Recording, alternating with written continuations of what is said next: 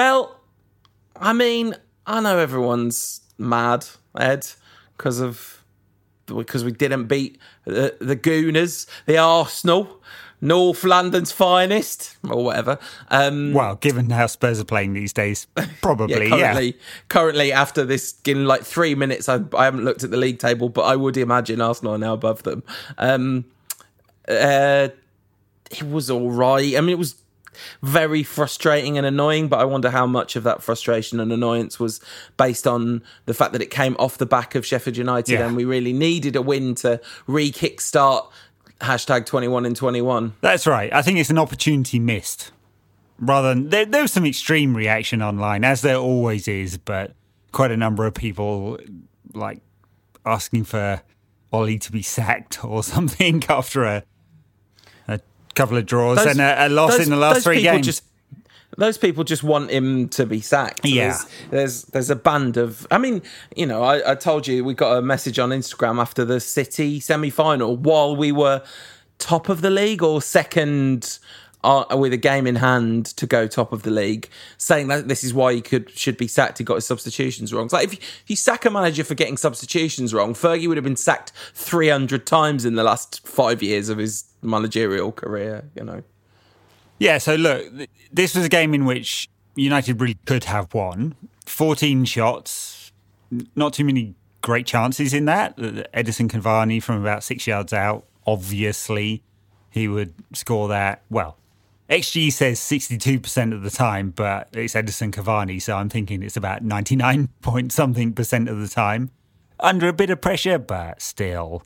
And then the one late in the game where the XG is probably overrating the quality of the chance because it's come from behind him, but it's still pretty close. And there's him and Martial going for the same ball.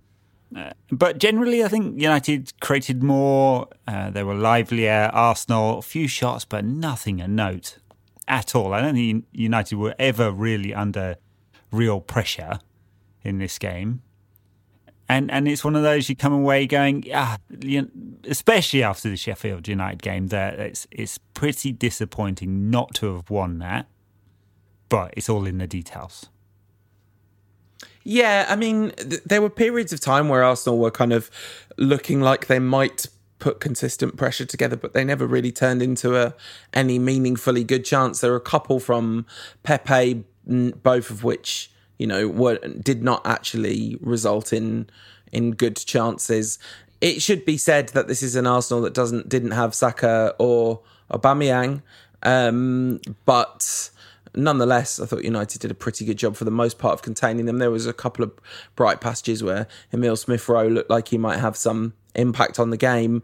Um, he's a fine young player that that kid. Um, but the uh, the the overall feeling was definitely if we could have won the Liverpool game. This is this one didn't quite hit the heights of we should have won this game. No. But it kind of was much closer on the spectrum to should have won this game. I, I the, the Cavani chances, the, the first one is a bad miss. The second one, I, I saw some people say should get out of the way for Martial. But if you watch that again from the reverse angle, it, the contortions that he would have had to go through to get out of the way for Martial would have made it a very difficult chance for anyone coming in behind him. And and and anyway, there's not really he, he's it would be ridiculous to expect him to know and and be able to execute on getting out the way there. Um, he should Rashford have uh, Mkhitaryan that into the top corner. That's what he should have done. He should. The uh, the bit low, bit low to scorpion kick. I don't know how you how you do like an outside of the boot scorpion kick rather than the back of the boot. Stay on your feet and wait for the ball to cross you, and then move your left foot out and try and hit it with the kind of heel of the, the side of the like underside of your left foot. This is Would have been... something that is in the Kama Sutra. I think this is. I don't know where his well, leg no, is and where. It's kind of like it's kind of like you know the Pogba one, not the most recent Pogba one, but the one before, where his legs at kind of a funny angle when he hits the one from the outside of right. the box box. That, but but on his left foot. Um, the other big moment, I guess, was the Rashford one where the ball comes to him on the it kind of crosses all the defense and he has it. And if he hits it first time, then he's got a, a pretty big opportunity because he's about two yards out. maybe it was difficult. I mean, it was always difficult to hit a ball first time, but it also might have been difficult with the goalkeeper's positioning to even think that he would have scored had he hit it first time. But once he pulled it down and tried to kind of cut it back and turn it around, uh, he was kind of swamped by Arsenal Sure. defenders, and that chance went begging. And, and Arsenal, well, look, yes, Saka's a miss because he's been in good form. He's a good young player, can play in a variety of positions, does play in a variety of positions. Aubameyang, well, he's been in and out because he's been injured quite a bit this season. He scored one Premier League goal, and and even even without the injury, there was this sort of debate about where he's going to play in this Arsenal side. He's he's kind of been shunted to the left, but doesn't necessarily want to play there. So it's I mean he signed that new contract, didn't he? But he's not really justifying it just yet. No, not even slightly. It's classic, classic Arsenal. Finally, get their man to sign a new contract, and then he falls off a cliff, and it all goes horribly wrong. And a couple of years later, their crowdfunding is moved to Turkey. Um, Yeah, so, talk, yeah. talking to signing players up to really long contracts, which are a complete waste of time. We'd never do that, would we? hashtag Jones 2023 or whatever it is. Um, the I was going to play a game of this or that earlier because I was watching uh, Leeds Leicester and I was like, Jonny Evans is better, definitely better than Victor Lindelof, right? Definitely. Uh, Where do you stand on on Evans versus Lindelof? Who would you have in the first team? Yeah, well, probably Evans, but it's, it's there's not much in it. You- There's Yeah. nothing. There's you just there's, there's nothing you could say that Victor Lindelof is is a, a thirty million pound player versus Evans. We let go on a free or very low fee to West Brom. Yeah, Yeah, so yes, it, it, again, uh, United haven't covered themselves in glory when it comes to transfers over the last uh, well several years. yeah. Um, I mean, listen, the the the the, the defense looked a bit ropey a few times, as it always, always, always does. But they did fundamentally do their job. But I don't believe De Gea to make any exceptional saves, and anyway, even if he did, they were from you know low percentage chances. So fair enough. Um, uh, what was the problem with that game then? I guess, I guess there was some sloppiness. Fernandes was particularly ineffective, um, as he sometimes is in big games. Somebody was made a really good point to me the other day, which is we should just the games that we should rest Bruno for are the big games. And play Bruno against the bottom two thirds of uh, everyone in the league and burn him out doing that, and then go, "Oh, big man, you need you need a rest against the. We'll play Van der Beek against uh, Yeah. Arsenal." And I- I, I think that's the setup, though, rather than Bruno necessarily. It's Sure. it- in in these. I mean, particularly this season, the goal against Tottenham is our only goal against the Big Six. I mean, scored twice against Leicester, of course, who are significantly higher in the table than Arsenal. But that's kind of worrying, isn't it? That that the trade off is always be still being made in these games that um, Solskjaer doesn't trust his defence. I, I assume it's this, right? He doesn't trust his defence. He wants them to sit in a bit of a low block, especially when Victor Lindelof and, and Harry Maguire and the the pair in there, and then he plays McFred in front of them, and and then just it feels like it's one creative player too few, um, or we're in a, too low a block, or it's a bit of both. And and I know United have done well away from home, but it's it's not quite the same thing, I don't think. And it just felt felt like one of those games where the starting position was quite deep uh, and weren't quite able to get the uh, the the kind of breaks going in the, in the way that we know they can. I mean, uh, Keane, Roy Keane, and Paul Scholes were both pretty heavily critical of United's goals, talking about uh, Fernandes actually, and saying because he hasn't scored or, or created an assist against any of the, the big teams that uh, this this is a bit of a failing, and and Roy Keane saying it's the winning mentality that's missing. These this team doesn't believe they can win the league, which they might not because how many of them have won the league in this squad? Not many. Uh, yeah, yeah, and I, I think you know he said they're scared, scared to admit they're in a title race. Basically, scared to believe they can win the league. And I don't think he's wrong about that, but I don't necessarily think it should be a point of criticism. I feel like it should be almost seen as a point of education, a point of like, this is the thing that needs to be addressed. I'll tell you what, I'll tell you who is not scared of being in a title race. It's Bruno Fernandes. He is, he is clearly not going to be cowed by the idea that United could win things unless he's just talking a good game, which I don't think is the case. Oh no, Arsenal are still somehow four points, four places behind Tottenham in the league, which shows just how badly they've been doing in the early part of the season. Anyway, um, so I, I, think they, they need as a collective they they they need to be encouraged to believe in themselves. This is the the number one priority from a kind of psychological perspective, I'd say. But that's very difficult when they're playing as much as they're playing because the results are going to affect you. And I wonder if there was some hangover from the Sheffield United game in this one. Um, so let McTominay and Fred started as you said. It was like nailed on that McFred would start. I think everybody agreed with that. He did go with Pogba on the left. Um, Rashford on the right and Cavani through the middle. But Scott McTominay's tummy did not allow that to be the case. Oh, I'd, um, I'd almost forgotten about that. That was uh, yeah. that could have been deeply unpleasant. yeah, uh, it was like 25 minutes in when it started, and he was like trying to get to half times. Like no one's ever made it 20 minutes in that situation. If you're doubled over with cramps, you do not have 20 minutes. Alex Ferguson once got away with doing a ton on the motorway because he had the shits. you remember that one? yeah, I did not until you mentioned it.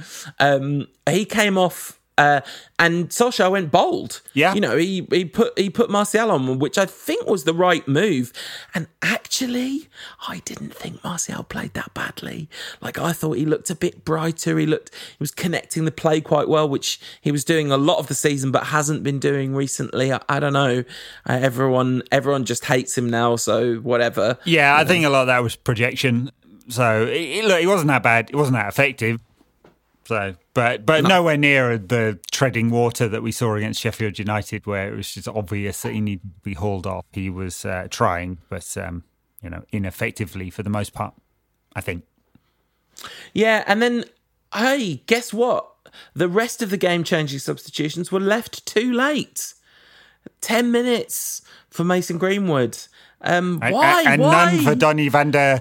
Never going to see a football game ever again Beek. Yeah, it's it's very upsetting the Van der Beek situation under the under circumstances like this. But but I just don't know why he didn't try to give Greenwood 20 minutes. And I think this is the curse of, in a way, it's the curse of match winners.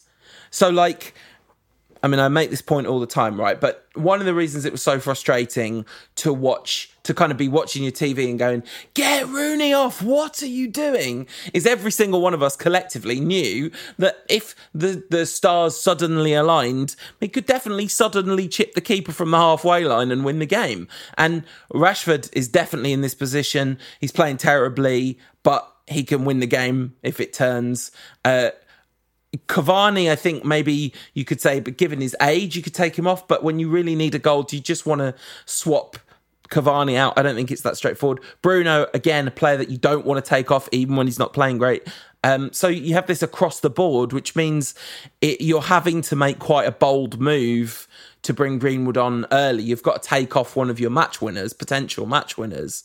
Um, so I don't, I don't know what the balance is. I don't think it's just an easy fix. That really. No, and and that's uh, part of United's problem, or one that has to be solved uh, through sort of evolution of the team. Anyway, isn't it? It's it, it still feels at times, and in games like this, more than in some games this season, that this is a collection of brilliant individuals who can solve a problem through individual brilliance at any moment, rather than uh, a consistent team that produces a consistent pattern of play that creates chances through the function of that strategy.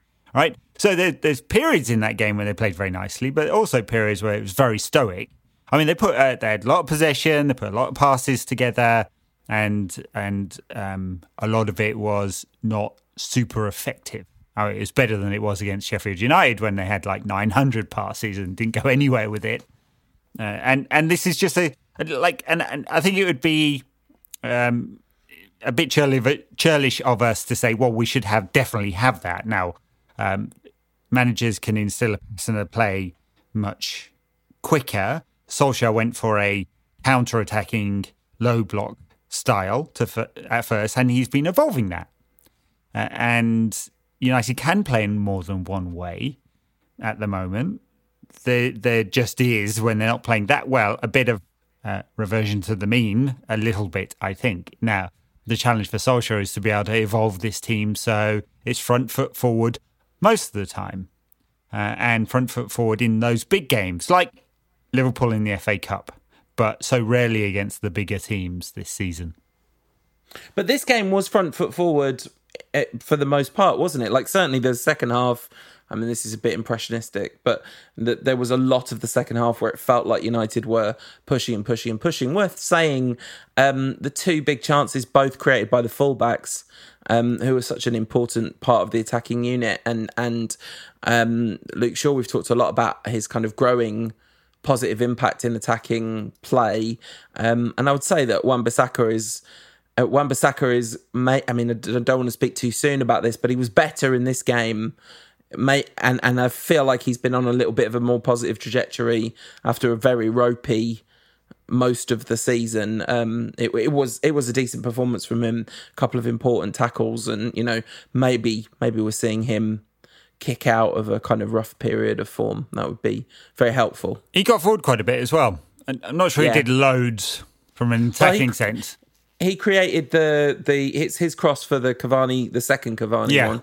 Right. So uh, uh, booked for a pretty scything challenge, but uh, mostly defensively okay. I mean, his problem has tended to be he's just way out of position too often and doesn't mm. appear to be reading the game. Uh, and if he's if he's finding that mojo to, or they're coaching him to get in the right place at the right time more often, than we need that. So.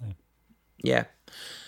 Um, I'm trying to think, kind of desperately rack my brain for other interesting talking points about this nil-nil draw with uh, Arsenal, and mostly what my brain is telling me is Amad Diallo's Panenka was nice.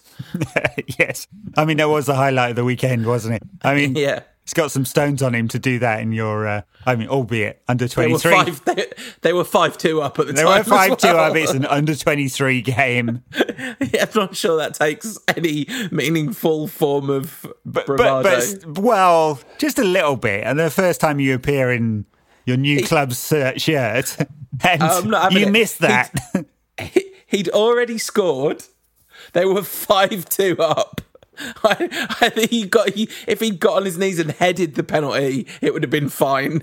You know? Well, if he got on his knees and headed the penalty, or Mr. Panenka, a lot of people would say, ah, oh, maybe he needs to. It's, it's a bit, it's a bit childish, wasn't it? He needs to grow Possibly. up a little bit.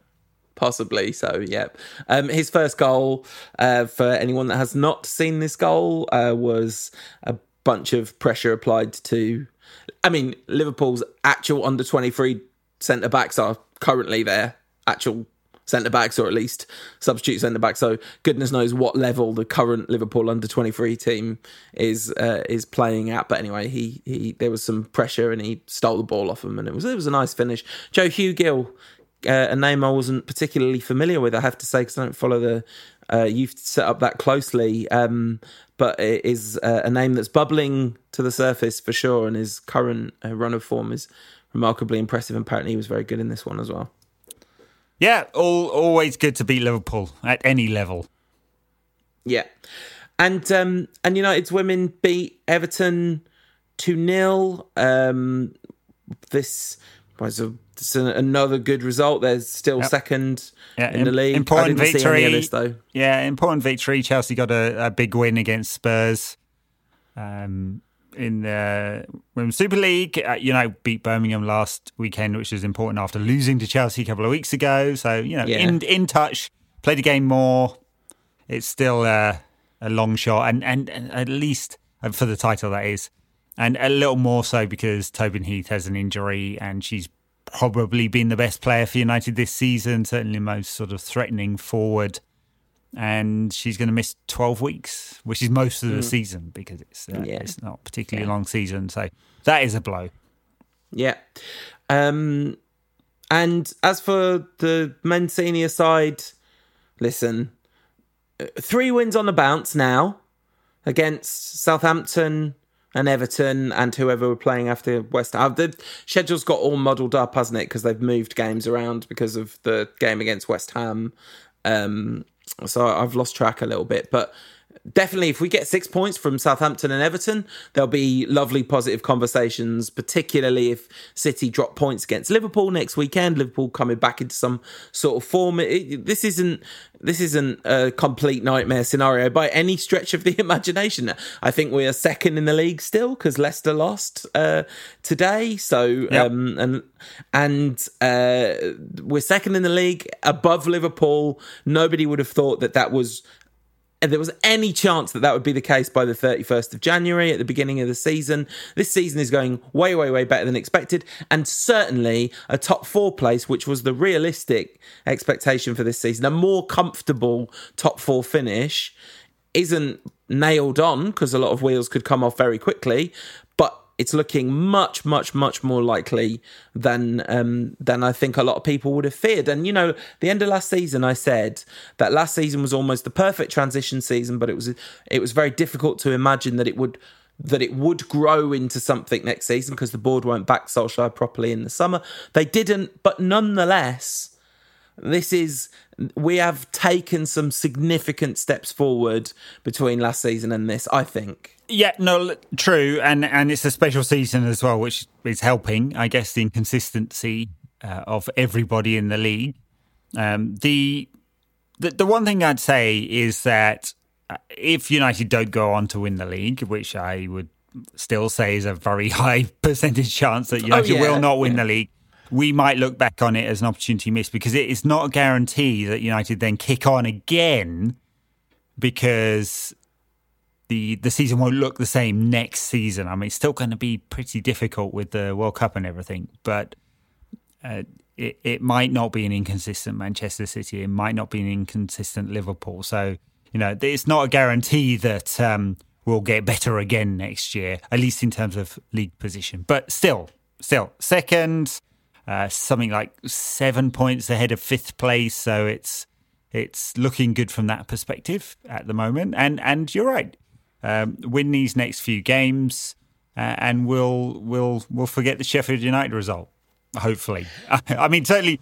Um, it's uh, Southampton Everton really important. They moved the Everton game to the Saturday, which is good because it was going to be about three minutes between the Everton game and the, the West Ham game. So West Ham's going to be on the Tuesday night now uh, in the Cup.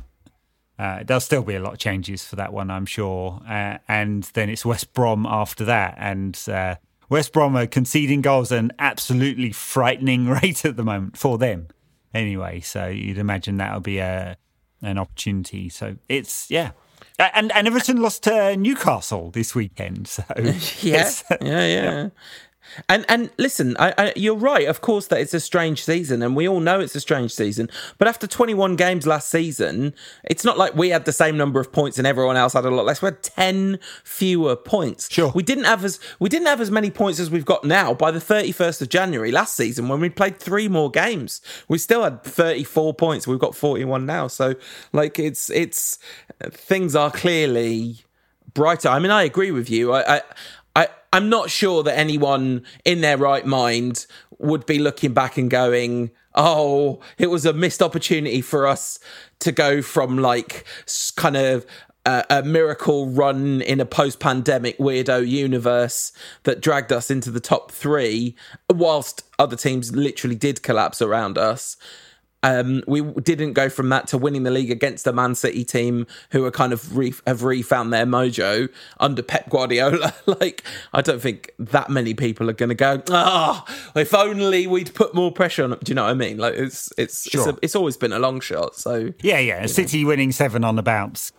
put some perspective on things. Anyway, so and and they you know they weren't that good this weekend, City. So it's not like they can't have another wobble. Of course, we can also have plenty of wobbles, as as we know.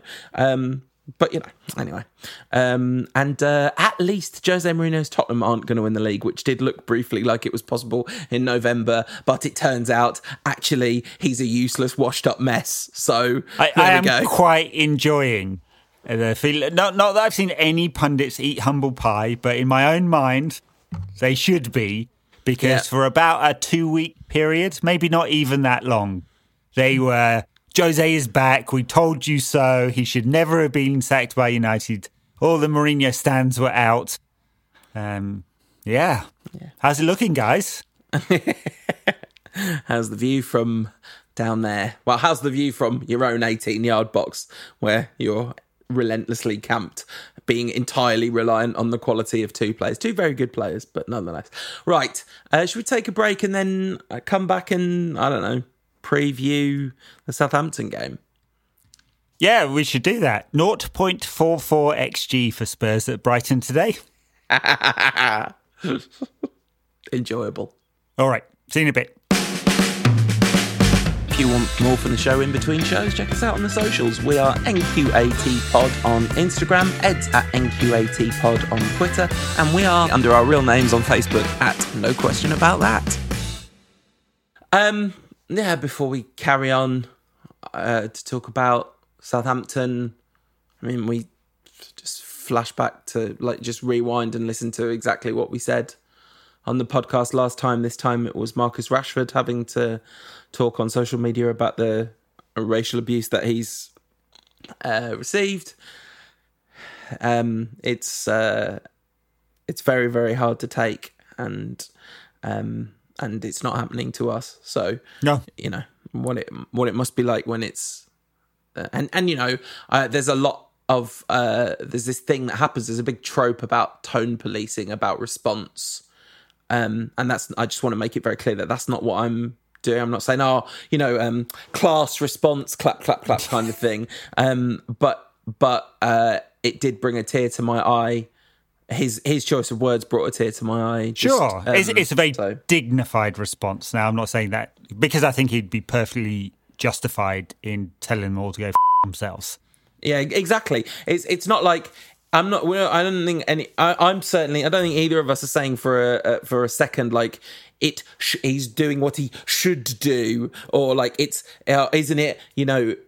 Uh, isn't it good that it's a dignified response? But I don't know how you can look at that and go like dignity is the word that is just just oozing out of that response. It is a response that is a, a dignified response is almost like not doing it enough justice the level of dignity that it embodies. So yeah that was that was my feeling reading reading his tweets about that as well as the relentless heartbreak about the fact that this stuff is happening. Yes. Yes. And we have to talk about it every week. literally. Because and we're not going to stop. Because I don't know why you would. Because you can't. You can't. Because it's happening so you can't pretend it's not happening. I feel like football as a collective pretended that racism stopped at some point you know and Well, it didn't Sepp Blatter, then FIFA president, said it had stopped. right yeah i mean he's an idiot so there's that there is that Oh no, no! I mean, it, like there, there cannot be a more perfect embodiment of of the uh, of knowing when racism has stopped than a ninety-year-old Swiss bloke. yeah. Yeah absolutely. Um so yeah ne- it never went anywhere. Um and at the moment it's seriously these people feel very empowered and we've talked about that ad nauseum on this show about why these people feel empowered to do what they do. Because there's a avert avowed racist who's the prime minister of britain i mean we talked a lot about i mean obviously there's a someone who repeatedly refused to condemn the philosophical concept of white supremacy has just left the white house um but in Britain, if you look at Boris Johnson's racist history, it's uh, well, it's just relentless. I mean, the man is just a racist. So, you know, or uh, let me put that in language that is provable. He has repeatedly said things which are extremely racist. Sure. So, you know. Anyway, Yes, I, I think there is a. I mean, we're getting onto politics here, but there's a there is a slight difference in that Boris Johnson has no real. I mean, he commands a vote across uh, multiple income and education, um, ethnic, demographic, and education. Sorry, I said education and class groupings, but not to quite the same extent that Trump does. He's not no. as good a populist. Um, he's still a old Etonian racist. um, yeah, different oh, anyway. I'm, but but just, but you're saying the man at the top has um, empowered people to feel a certain way and to act out on it for yeah. sure, for sure. Yeah, just the just you know the the lack of consequences. Um, anyway, uh, Southampton away, home. I think it's away. Well, that's good because United are still unbeaten away from home. No, I Absol- lied. It's at home. Okay. Oh well, never mind. That might be all right.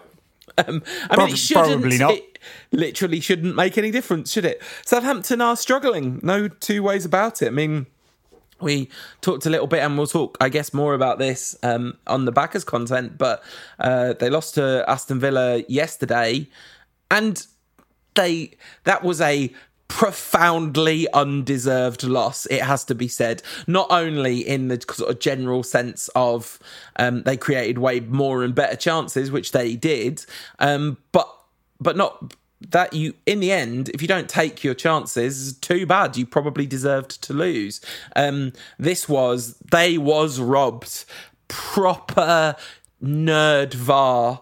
Like just disgusting like seeing the ball in the freeze frame for this this offside goal and the ball is 3 frames wide. The ball is is clearly supposed to be a still shot but the ball is wider than a rugby ball in the shot. I mean much wider than a rugby ball. It's 3 balls width in, in, on the freeze frame with that kind of half see through like you get if you close one eye. You know, it's absolutely ridiculous to believe that this technology is up to the task of working out where um, the exact point of sleeve versus backside that this um, this debate raged around. I mean, it was it was just.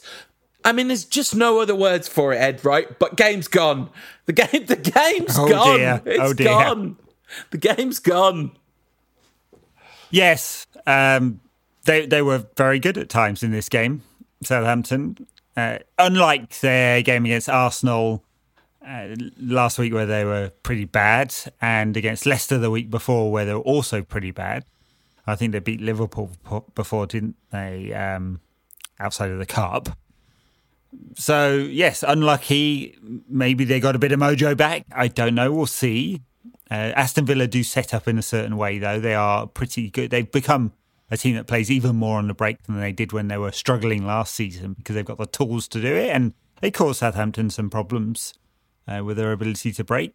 Uh, Southampton uh, pressed high, all energy, create some chances. And you know it'll be it'll be interesting to see sort of well their approach we know their approach uh, is is the kind of style United do struggle against and have struggled against. Not always. I mean, obliterated Leeds, of course.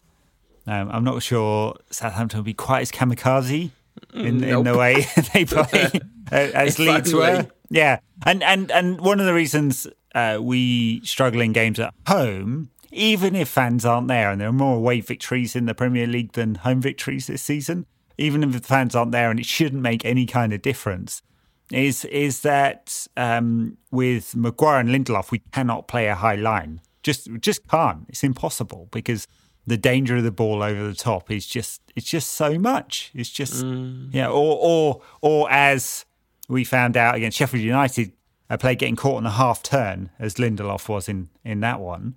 Yeah, and it, it, it happens so often with these two that clearly the opposition are going to target it it wouldn't half help us if Eric Bailly was fit and able to play. I don't expect it because Solskjaer turns to Lindelof 80% of the time when he's fit, 90% of the time when he's fit. Uh, but it would help because you can just play a bit higher line. You can pr- compress the the field a little bit more. You can put pressure on their forwards and, and get turnover of ball and then break from there. So, yeah. anyway, we'll see.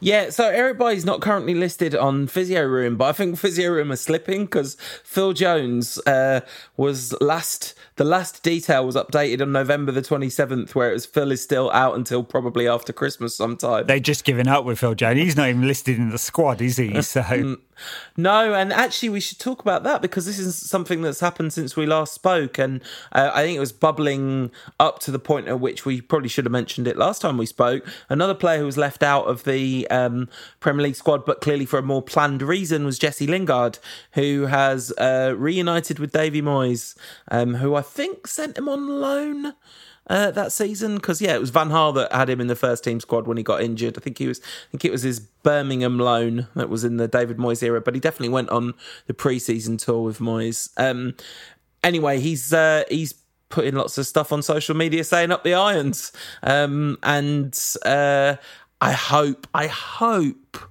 for his sake. I'm sure he's never gonna. Well, not sure. It seems very unlikely to me that he'll ever return to the sort of best level that he found at United. Seems Uh, unlikely. Yeah, it seems like that's gone. But but I really hope he can have like a a decent Premier League career for the rest of his for the rest of his career, and he doesn't just sort of fade out. Um, I really hope he can have an impact because because there's a player there. There There's always been a player there. Uh, that yes, there is. And It'd be interesting to see where he plays. So he, he should probably play in a kind of advanced midfield uh, role. He he might not though. He might uh, end up out wide, but we'll see. Uh, that yeah, he's got an opportunity. He hopefully he takes it. I, I don't know what kind of headspace he's in at the moment. Whether he's this is he's in the right kind of frame of mind and got the right kind of space to to go and really succeed. Hopefully for him, um, he has, and he goes and does well. So apparently still in Gareth Southgate's plans, so say the press. So maybe he'll force his way into the Euro 2020 squad. Well, S- Southgate's definitely be loyal, been loyal in general, tried to be loyal to his players, and you know he's massive for him in the in the 2018 World Cup. He was a, a nailed on starter in that World Cup, and I think probably rightly so. In that sort of him and Dele Alli playing those advanced positions. I mean, you could argue that one of the reasons why England didn't win that World Cup was because, like Jesse Lingard, players of that level were guaranteed starters, but. Um, you know, his football intellect has always been absolutely superb, and we we've talked for years and years and years about how good his off the ball work is.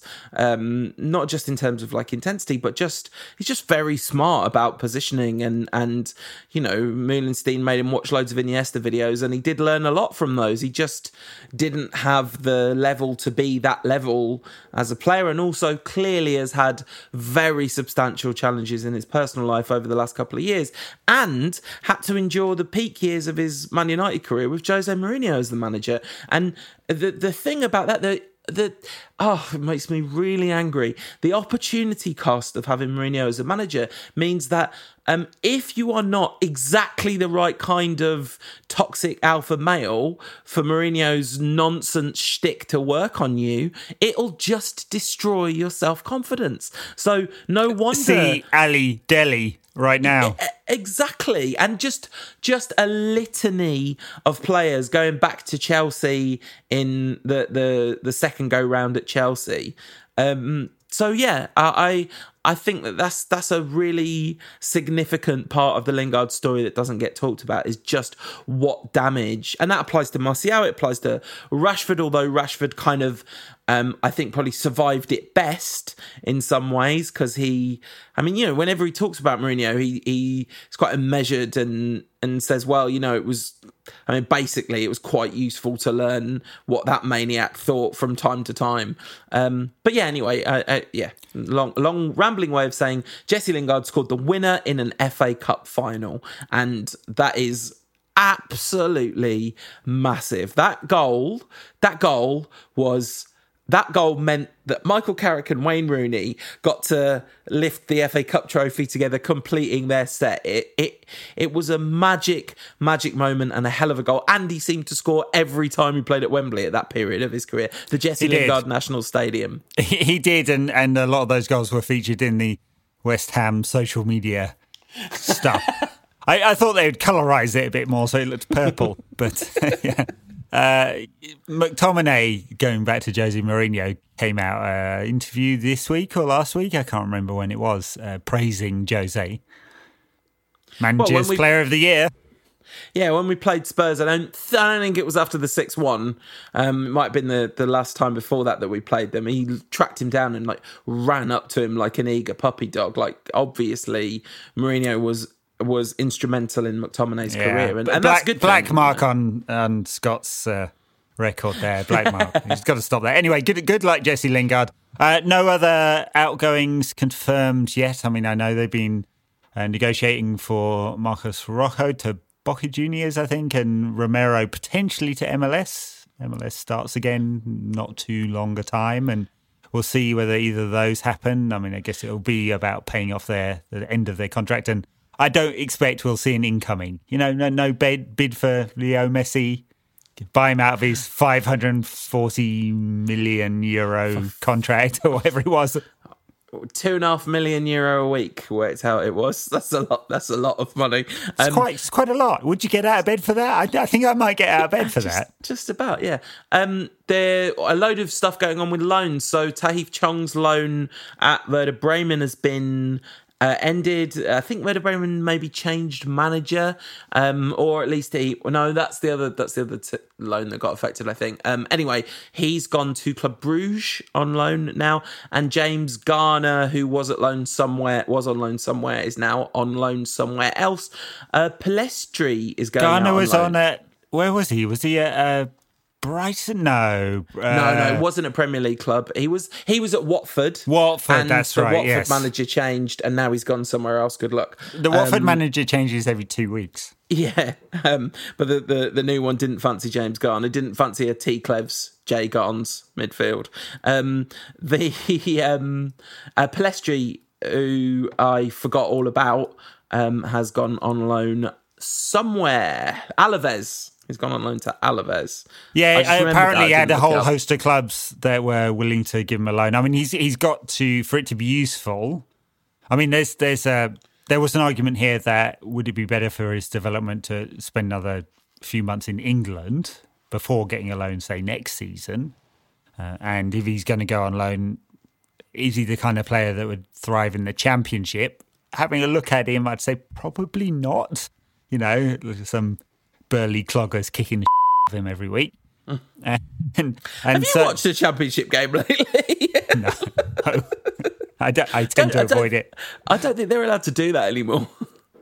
Uh, I did see. I saw. What did I see? I saw one. Why did I watch a championship game not that long ago? Maybe it was a Derby County Rooney championship Right. game. I, I can't remember. Yeah, I did. I did see one. There, there was fair amount of aerial stuff, but yes, they weren't kicking each other all the time. Anyway, so if he's going to go on loan, it's not in England. Is the kind of comfort of Spanish language good for him? And then what size of club that he's going to get enough games? So Ale- hmm. Alaves is probably a, a good balance. The Chong one's interesting because Werder Bremen felt like felt like kind of a bit of a moonshot in a way. It was like is if that works out, that'd be massive if he's playing like every week in the Bundesliga. But clearly, like it's a big step down from Werder Bremen to Club Brugge. I mean, he'll he'll experience winning a league because they're going to win the league this season. Yeah, and hopefully he gets a lot of games. I mean, he's played 15 times for Werder Bremen. It's not bad, but it's yeah, not. he's come off the come off the bench. Like, I think Yeah. he's only like four starts. Um, I think I could be wrong about that. I just read this yesterday, so I'm quoting from memory here.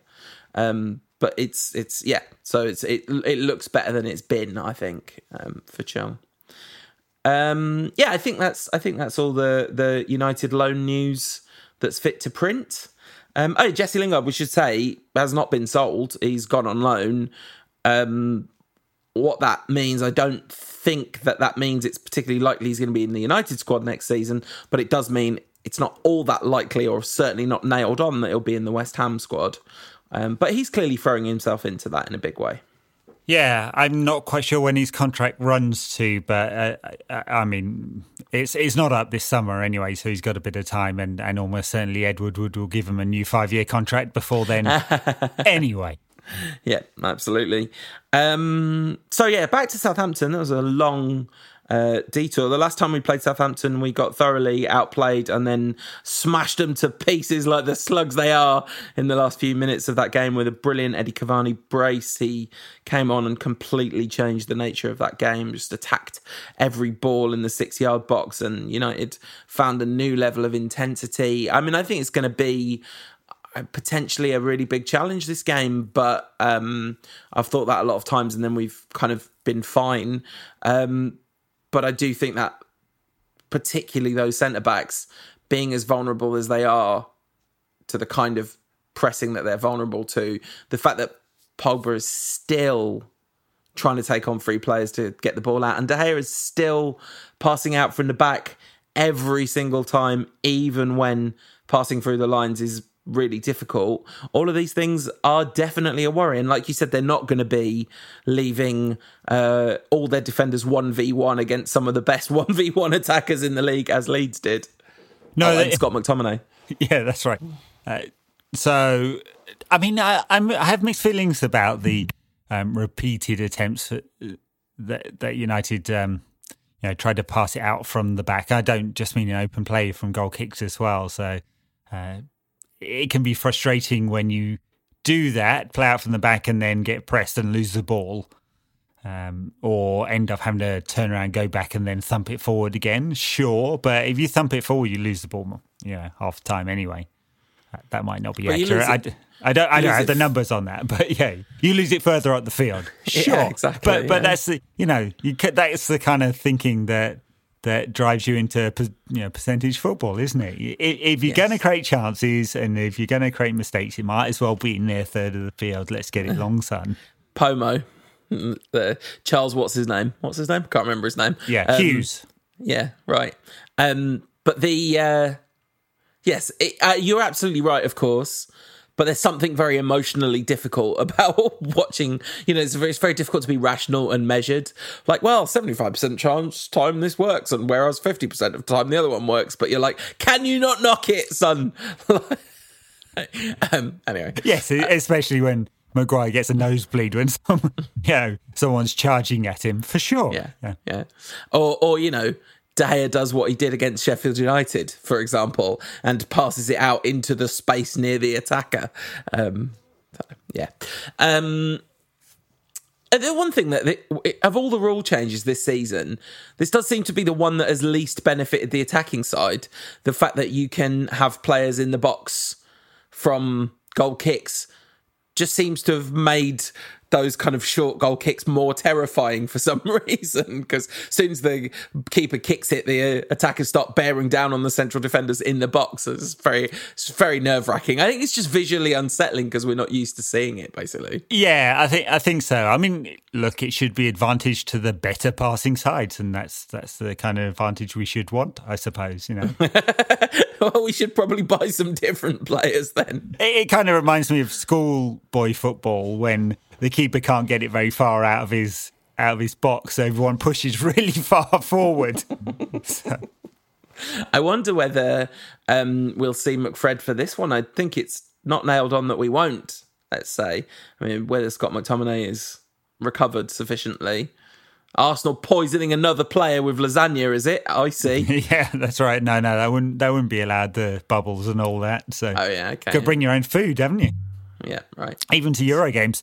Uh, so yeah, I don't know. I mean, maybe yes. He he might just want to. Again, we we said before the Arsenal game that his go-to when in doubt is is McFred, isn't it? So it feels like there's a level of doubt about this. Decent Southampton side blows hot and cold for for sure, but but then it's one less attacker at home. And what Basically. is he going to what is he going to do with that attack? Because against Sheffield United, Greenwood, Rashford, and Martial was incredibly ineffective together as a as a three. Um, the option of Greenwood, Mason Greenwood, Martial, and Marcus Rashford was really ineffective. Um, against Arsenal, although we definitely created more chances and better chances than them, it wasn't like it looked fluent and effective. And anyway, the plans changed after 36 minutes. So it wasn't, you know, Pogba wide left, Marcus Rashford wide right, and Cavani through the middle for very long. Um, Pogba dropped back into midfield. Um, it's it's I just don't know exactly. I, don't think Solskjaer knows his best 11 in inverted commas at the moment against Sheffield United. I thought that team was almost the perfect team to pick with uh, Matic and Pogba and Fernandes all in the middle and how much progressive passing there is in that in that combination. Uh, but it was it wasn't able to get the job done. So and and do you really want that against a team that's going to be kind of ferociously physically closing down the ball in midfield? I don't I don't think you do, do you? Yeah, it, it makes for an interesting blend anyway. Uh, these two teams. I got a thought on the the score? Well, I've talked myself into being terrified in the last five minutes. So um, you're like we're like we're gonna smash them. Yeah. Now it's like, oh, wait a minute. How are we going to get the ball into the final third? Uh, there will be more space available than there was against Sheffield United, and we can definitely take advantage of that space. So actually, if we can cope with the press um, and uh, as keep our heads and keep going, then there's no reason that United shouldn't win this game two one with a scrappy last minute penalty. What? Where? Where's all the penalties? By exactly. the way, I was exactly. promised penalties. Jurgen Klopp stole them from us. Yeah, stole Jurgen them. Klopp got, he stole the title from do, us. Do you know we're going to be five two up? Amad Diallo coming on for it. Do you reckon he would Panenka it again? I think at five two he would. Yeah, I wonder whether he's gonna because like it's not like a player of his skill set wouldn't be really useful for the first team, but he does look. He still looks tiny, you know, and he looked he looked like he belonged at the level that he was playing at. It's not like you looked at it and going, "What's he doing playing at this level?" Was it? You know. No, sure. Yes, so, absolutely. Yeah. yeah. I think that's likely to be where he spends almost all of his time for the remainder of the season. Right, right, right. Um, all right. Well, uh, what do you think the score's going to be? I'm going to say uh, 1 0 victory to United. Come on. 1 0. Remarkable. Um, I guess we kept a clean sheet in that last game, didn't we? Uh, against Nicola Pepe. Wow. Uh, okay. That'll top, do. Top player. Top, top player. I mean, top price tag. Um, a worse signing than Harry Maguire. It's true. Not a worse signing than Kepa as uh, Balaga, though, who is the worst football signing in the history of the game. I think it's fair to say. Anyway, uh, talking of football teams that aren't united, Patreon backers, stay tuned. We're going to talk about uh, football from this weekend. I've only watched one and a bit games. Shocking. But I'm sure Ed's, Shocking. Ed's watched tons. Um, uh, everyone else, we will see you uh, at the back end of next week after the Southampton game to preview whoever it is we're playing next weekend because the games will not stop. I think it's Everton. But yeah, we'll see you then. Bye now.